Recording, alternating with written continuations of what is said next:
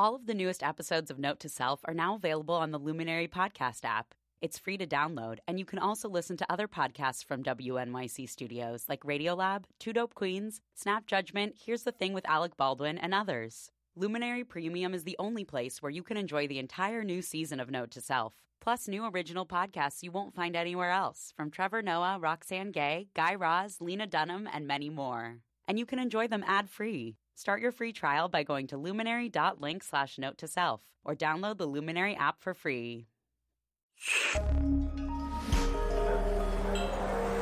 Listener supported. WNYC Studios. Hi, it's Manoush, and this is New Tech City. Kids sitting for hours in front of video games. There was a great piece on NPR last week about how parents are struggling to deal with their kids' video game addictions. I hate it. I, I really do. Tell me about it, sister. But on this New Tech City, we're going to talk about the physical side of games. We'll hear why some parents are taking their kids off the field because of data. And It's actually really beautiful, um, and it's made of these little blocky things. how this guy decided to show his daughters what it really takes to play their favorite game, Minecraft. But believe it or not, we're going to start off by traveling through time. This week, Jewish history, Minecraft, and football. What do they all have in common? They're all on this podcast. Ha! Stick with me. It's New Tech City. We are standing in Washington Square Park. Owen Gottlieb is a rabbi. He's also getting a PhD in digital media at NYU. Normally, I don't take anyone out to play a GPS mobile game on a rainy day, but uh, special situation We're for. special. Uh, Thank you. Not maybe not chosen, but definitely special. right. Well, and He didn't think that was very funny, but this rabbi who codes, well, he decided to mash up his dual callings and create something called Jewish Time Jump, a game that he hopes will connect Jews to their heritage in a physical way and maybe even find their way back to the synagogue. Think of this story as an early Hanukkah gift. I met up with him in the heart of Greenwich Village. As you play Jewish Time Jump New York, you'll be taken back in time to the early 1900s when recent Jewish, Italian, Irish, and other immigrants to New York City worked under crushing conditions in the garment factories just feet from where you now stand. The Rabbi's Game is an iPhone app that makes you, the player, a reporter for a Jewish newspaper in 1909. Whoa, we're jumping. We're into time. Holy moly. Forget WNYC. I now work for the Jewish Times Gazette. The screen shows a newspaper editor, an illustration of a man wearing something that kind of looks like a zoot suit with armbands leaning over a stack of newspapers. And this is my assignment the game. It rolls out kind of like a scavenger hunt for history. if you're playing Angry Birds, you're learning about, you know, flinging birds. If you're playing at being a reporter tracking down history, well, maybe you actually might learn something about looking at primary sources, like in this game when you get a newspaper or a flyer handed out by, uh, by a striker. And as we walk around Washington Square, the phone vibrates, blinks, and beeps to deliver clues to the big story. All of it responding to the exact GPS location of the phone. Whoa, up popped a picture of the Washington Square Arch from 1909. And uh, so there are interesting things happening under the There's arch. There's a horse. There's a horse going through the arch. We don't see that very often today, right? Sometimes the game shows text, other times it's old timey pictures, and then there's actual newspaper clippings, even in Yiddish, that pop up warning you about what's going on, showing you what happened in exactly the spot you're standing in all those years ago. Part of the beauty of playing a GPS game is we're standing on the site that the history happened. We don't usually think about it. This is where, almost exactly 104 years ago, tens of thousands of shirtwaist factory workers rallied to strike for better working conditions. So now Clara's actually getting on stage to talk to one of the factories. The strikers were mostly young, Yiddish speaking immigrant women, and I had no idea that this strike was the largest ever organized by women in U.S. history. I'm a working girl, she says. One of those who are on strike against intolerable conditions. Uh, we're time shifting again. Okay. Alert. Rabbi Owen built the app with a team of about 20 artists, archival researchers, and engineers, and his goal is to connect kids with their roots in a brand new way. And perhaps this is particularly important to the rabbi, considering a report by the Pew Research Center that came out last month. It found that two thirds of Jews do not belong to a synagogue. One third had a Christmas tree in their home last year. But Rabbi Owen says it's not just that. For me, as a Jewish educator, what's the experience of, say, a 12 year old girl, right? Uh, we're talking about fifth, sixth, seventh graders, standing in Washington Square Park, realizing that someone not too much older uh, than, than this girl is turns out led you know, about 30,000 workers out of the shirtwaist factories in, in a major strike. Is Jewish Time Jump the easiest game to play? No. You really need to devote an entire afternoon to playing. And you need to email the rabbi to get access to the app. His organization, by the way, is called Converjent Jewish Games for Learning. But you know, I would play with my first grader. His New York Jewish roots go back six generations on his dad's side, and this little guy, he loves history. And plus, like every kid, he'll take any chance to play a game on my phone.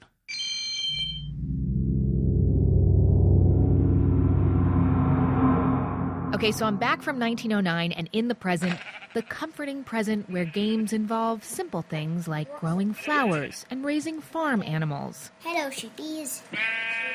That is Natalie and Kaya Keefe, ages 8 and 10 years old, playing the mega popular computer game Minecraft. You guys like Minecraft at all? Yes. And that daddy is John Keefe, the head of WNYC's data news team. What's your favorite part about Minecraft, Natalie? Well, I won't be able to say all of the reasons because unfortunately there are about 1,021 reasons. So, what are a couple of them then?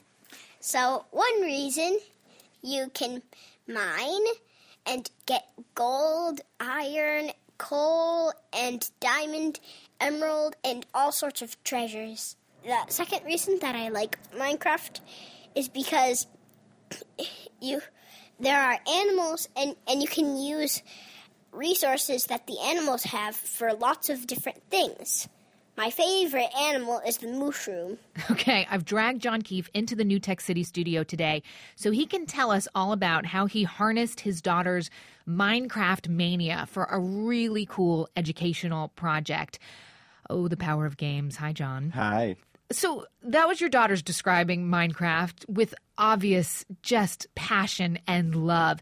You know, I have a six year old, so he's kind of at the very rudimentary stage. And to me, it kind of looks like it's Legos, but in a computer game, just sort of moving blocks around. Is that it, pretty much it? It is. In one mode, you can have basically the largest Lego kit you can imagine and build pretty much anything that you could imagine. In another mode, you actually have to pull things together, little elements. So you need to chop down some wood to then make a pickaxe with some rocks. And then once you have a pickaxe, then you can mine. And once you can mine, you can get coal. It's actually a big sort of life puzzle. But it's not like, you know, Grand Theft Auto where you're gunning people down. The idea is this is like what you're describing is kind of pastoral. It is. It's actually really beautiful, um, and it's made of these little blocky things, and really, really cleverly laid out into this 3D world where you can do pretty much anything you want. Okay, so your daughters have been enjoying this so much that they were taking over your computer every night when you were going home. And you, clever techno wizard that you are, John, you came up with a pretty creative solution. We built a computer, a Minecraft computer, and it does everything that a computer does, but its main purpose is Minecraft. So basically, John, you built a computer just for Minecraft. How does one go about doing that? Yeah, well, we, you know, in order to have another computer in the house, I thought we were going to have to spend a you know a lot of money, yeah, a couple um, thousand bucks, right? And um, I you know didn't seem like that was appropriate for just playing a game. But I did a little looking around, and there are some articles out there that will teach you exactly how to build a computer. Lifehacker actually has some a whole tutorial about how to do this. It's been really valuable to me. So for less than three hundred dollars, in parts. We got all these things showing up to our house, and one day, uh, one afternoon, we just started putting it all together. But the part that I most remember of is when is when we put the processor, which is sort of like the computer's brain. Yeah, but first, before we did any of that, we bought the computer parts, including a case, a hard drive, processor, and a motherboard, and everything else we need. So that we put them all together, and it was kind of hard, and we needed a lot of screwing in, which Natalie and I helped with a lot. And it was really fun. Okay, I gotta say, John, your girls explained it even a little bit better than you did. They're very concise. They're like, it was hard, it was fun, there was a motherboard. I mean, it's a very different way of looking at a computer than like I do, which is, I don't know, it's this kind of thing that I open and it's kind of like magic. Do you think that this has changed their appreciation for the game? I don't know if it changed their appreciation for the game. It is it was definitely an experience to put together something that then worked as this computer. I mean, it is a computer. Um, and so assembling that was definitely an experience for them. And it is actually kind of neat that every once in a while we just sit down and we're using a computer that we made. Yeah, that is cool. So I hope they got a sense, a little bit of a sense, that not everything is so magical or that it just comes prefab, that you can actually understand the inner workings of something, even something like a computer. Okay, give me just a little nugget here. I mean, I know you're pretty amazing and all that, but like, was there a point when you were like, oh crap, I can't get this thing to work? Yeah, there were a couple of those. There are some things that you have to install and software that you have to get going and some settings that you have to make on the motherboard, and that's just kind of boring. So there was sort of a gap in where daddy worked on the, getting the software working until we got to the point that we could then download uh, Minecraft and get that going. What are you going to build next, John? My next hope is actually to build a server, a Minecraft server that would allow the girls to play with their friends in in a multiplayer mode that would still be safe for them. So they don't have to go out onto some other public server to do that. And to me that's important and i'm going to have to teach myself how to do that. So they could invite their friends over and be like come milk my mushroom. Yeah they could do that. They'll be able to meet their friends in minecraft even if their friends are still in their houses. That's awesome. John thank you. My pleasure John Keefe, WNYC's data news guru, and you can go to newtechcity.org to read John's guide on how to build your own computer with your kids, or maybe just with yourself. Plus, we've also got a great blog post five educational games that your tween should be playing. Hey there, podcast listener. If you're in the New York area, come and meet me at New Tech City's first event of the season here at WNYC on November 19th. We're calling it Tech and Today's Worker How to Upgrade Your Skills in Every Phase of Life. There'll be wine and real ideas for how to stay relevant in the workforce, even if you're straight out of college, mid career, or a senior citizen who wants to get more digital savvy. It'll be cross generational learning and fun. I'm going to make sure of it. So I hope to see you there. Just get your ticket at newtechcity.org. Okay, so we've been back in time. We've been to John Keefe's house. Now let's go to the great outdoors. There's a growing chorus crying danger from the sidelines of football fields. One study recently found that former pro football players are 19 times more likely to have dementia or other brain conditions than an average person. Helmets basically are just not protecting players from concussions. And this isn't just a problem for the pros, it's also, and in fact, especially, a fear for younger players. But what if you put sensors onto players' heads? Would some sort of digital warning system help? Reporter Tracey Samuelson is here. Hi, Tracey. Hey, Manoush. Tracey, you went to see how some new technology could monitor those precious growing brains that are being jostled on the football field. Right. Earlier this fall, I went to visit some family in Boston and I swung by a seventh grade football game. Let's skip right to halftime. A rainy morning has turned into a perfect fall day, and the Wayland Weston Warriors have a healthy lead. Hey, excellent job on the blocking up front, guys. Picking There's the a few dozen players 11, 12, 13 year olds, all huddled around their coach. Each has a small black tab called a CheckLight sticking out from underneath the back of their helmets. It's a new product from Reebok and the Boston tech company MC10, and it measures the impact to their heads of each hit they take. A light on the tab blinks yellow after moderate hits, red after severe ones. Normally, it costs about $150, but it's new this season, so the Warriors are piloting it for Reebok. At the half, only one player's light is blinking, but the game is about to get a bit more physical. Coach asks everyone what they want to accomplish in the second half. Oh, okay. I'll start. I'll start. I'll start. I'll start. I'll okay. start One thing that I want to accomplish is, let's see, what do I? I want to get another sack. Sacks, blitzes, tackles, touchdown passes. And then The thing I want to do is make sure the guy doesn't want to play here anymore. I want to beat them up. another kid says he wants to hit someone really hard.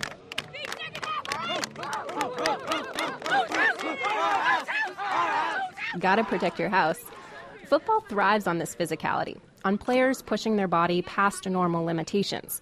And there's value in that. Life lessons about perseverance and overcoming fear that players can take off the field. The contact of the sport is part of the difficulty of the sport and being able to, it doesn't feel good to get hit, you know, all the time, but you learn to be able to push through. Isaiah Kacyvenski is standing on the sidelines. He works for MC10, but he also played eight years in the NFL. And so he knows that all those hits and the desire to play through pain can be dangerous, both for players' bodies and for their brains.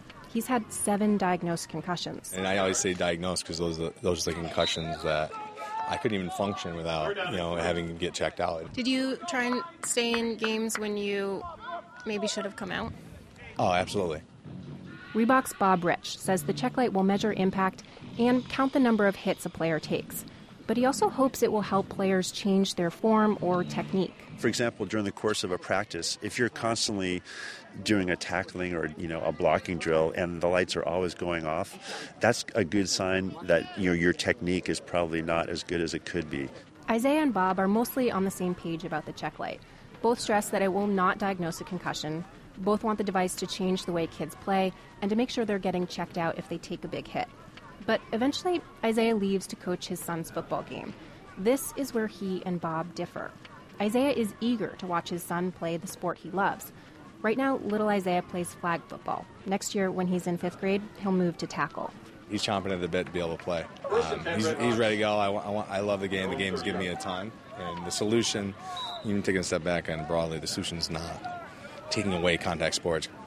Isaiah thinks football's physicality is an important part of the game, one he hopes the CheckLight can help preserve. Bob, the rep from Reebok, looks at football's risks and rewards and comes up with a different answer. His son used to play, but after two concussions, Bob said no more football. Would this device make a difference for you? Not really, because this device doesn't prevent, diagnose, or treat concussions. Football, as it is, is a very you know collision-oriented sport, and the CheckLight is not going to you know keep players any safer uh, unless the rules of football change. The lights don't go off very often, and by the time a trainer notices one blinking, it can be hard to know what actually triggered it. Most kids shrug and say they're fine. But then suddenly there's a kid down on the field. Even watching the game tape later, it's hard to tell what happened. In a tangle of kids, a player from the other team immediately puts both hands up to his head. He lies on the ground for two full minutes and then is helped off the field. He's up. No, he's up. I don't know if he's awake though. hey, hey, hey. Enough. What's up, buddy? After the game, one of the parents said the kid was knocked out and taken to the hospital. Oh, Tracey, you had to be taken to the hospital? Yeah, it was a little scary there for a minute, but he did get up. He was walked off the field. He was okay. And he was from the other team, so he wasn't wearing one of these CheckLight devices. But for a hit this big, you don't really need a device to tell you that there's something wrong. yeah, the fact that he wasn't getting up off the field was quite uh, a signal enough. It should be completely obvious. But where the CheckLight comes in handy is calling attention to the little hits that may go unnoticed. Four times this season, the device helped flag players who were later diagnosed with concussions. Dr. Robert Cantu specializes in sports related brain injuries. And he says he also worries about these smaller hits stacked one on top of another over the course of the season or many seasons. And so, as a result of multiple concussions or accumulation of too much total head trauma, an individual who may have been in the excellent range intellectually is not in that range any longer. And uh, what they may or may not have been able to do with their life has been somewhat modified. So, Cantu does see value in the CheckLight, but he also worries that after a while, each time the light goes off and doesn't correspond to an injury, that it could become a little bit like the boy who cried wolf. So over time, as these kids are pulled off and and they're being shown not to have a concussion, I suspect that individuals will be less uh, keen to be pulling them off. Cantu recommends that kids under 14 stick to flag football rather than tackle. Their brains are still developing. After that, he says each kid, each parent will have to decide for themselves if the benefits of a sport like football outweigh its risks. So, Manoush, you have little ones. Yes. Would you let your kids play football or hockey or boxing? No freaking way. Are you kidding me? This Dr. Cantu basically said that a person who's incredibly smart won't be as smart if they get hit too many times. I just don't see why anyone would sacrifice their quality of life for a game. But I have to, you know, let's uh, I should temper this by saying that I'm my parents are immigrants, so American football was not something we ever watched in our house and they always sort of portrayed it to me as being barbaric. So, you know, maybe I'm I'm, I'm coming from a position that I'm not a football fan to begin with. Right, and I'm not a football fan either, but I will say that football is one of the few sports I do actually enjoy watching on television, and part of that is the physicality. Is the you know You these brute, athletes, Tracey. I had no idea you had it in you. I, I mean, especially over a sport like soccer, I'd take football. And there are lots of parents who come down in a position like you. There are others who are diehard football fans who have played football and who want to pass that on to their kids and enjoy the game with them. So I met a little boy whose name was actually Brady after Tom Brady of the Patriots. Go Pats. But a lot of other parents are maybe more like us. They're more cautious. In fact, the number of kids signing up to play for the Wayland Weston Warriors is down at the younger levels, down about 20%. And they're a team that's really focused on brain safety. They even do baseline cognitive testing on kids before the season so that they have a benchmark to compare against if they need to repeat the tests after an injury. Okay, so more tests to decide whether to play a sport. This More is technology. That's Yep. right. This is this is a tricky one, and if you are a parent listening, we would love to know what you think. Tweet us your thoughts at New Tech City or go to our website newtechcity.org. And if you're trying to decide whether or not to let your kid play, you might want to check out Dr. Cantu's book. It's called Concussions and Our Kids. Thanks so much, Tracey. Thank you, Manoush. So that's it for this week's New Tech City, but we want to leave you with something kind of hilarious. Back to Minecraft, right? This thing has hit so big time that the creator of the game was just recently on late night TV on The Craig Ferguson Show. And we leave you now with a little sample of what happens when a Scottish talk show comedian confronts a Swedish game designer, and neither of them really knows that much about each other. See you next week. He's uh, the creator of uh, a game which has uh, changed the way gaming is really. Uh, what, what's the word I'm looking for? Gamed? Gamed. Yeah. Gamed. Like, people go crazy for this game, Minecraft. Yeah. And I've tried to play it myself, but I don't think I really understand what's going on. I don't. I'm not sure if I understand either. Okay. Does it ever finish? There is a there is an end to the game. It's uh, I have mostly added it because it felt like games needed to have an end. Right, but you it's, comple- it's completely optional. You don't have to do it. Anyone below the age of 20 seems to be obsessed with this thing. Yeah. You must be very wealthy. Yeah, I have far more money than I can ever spend. So. Oh, well, good for you.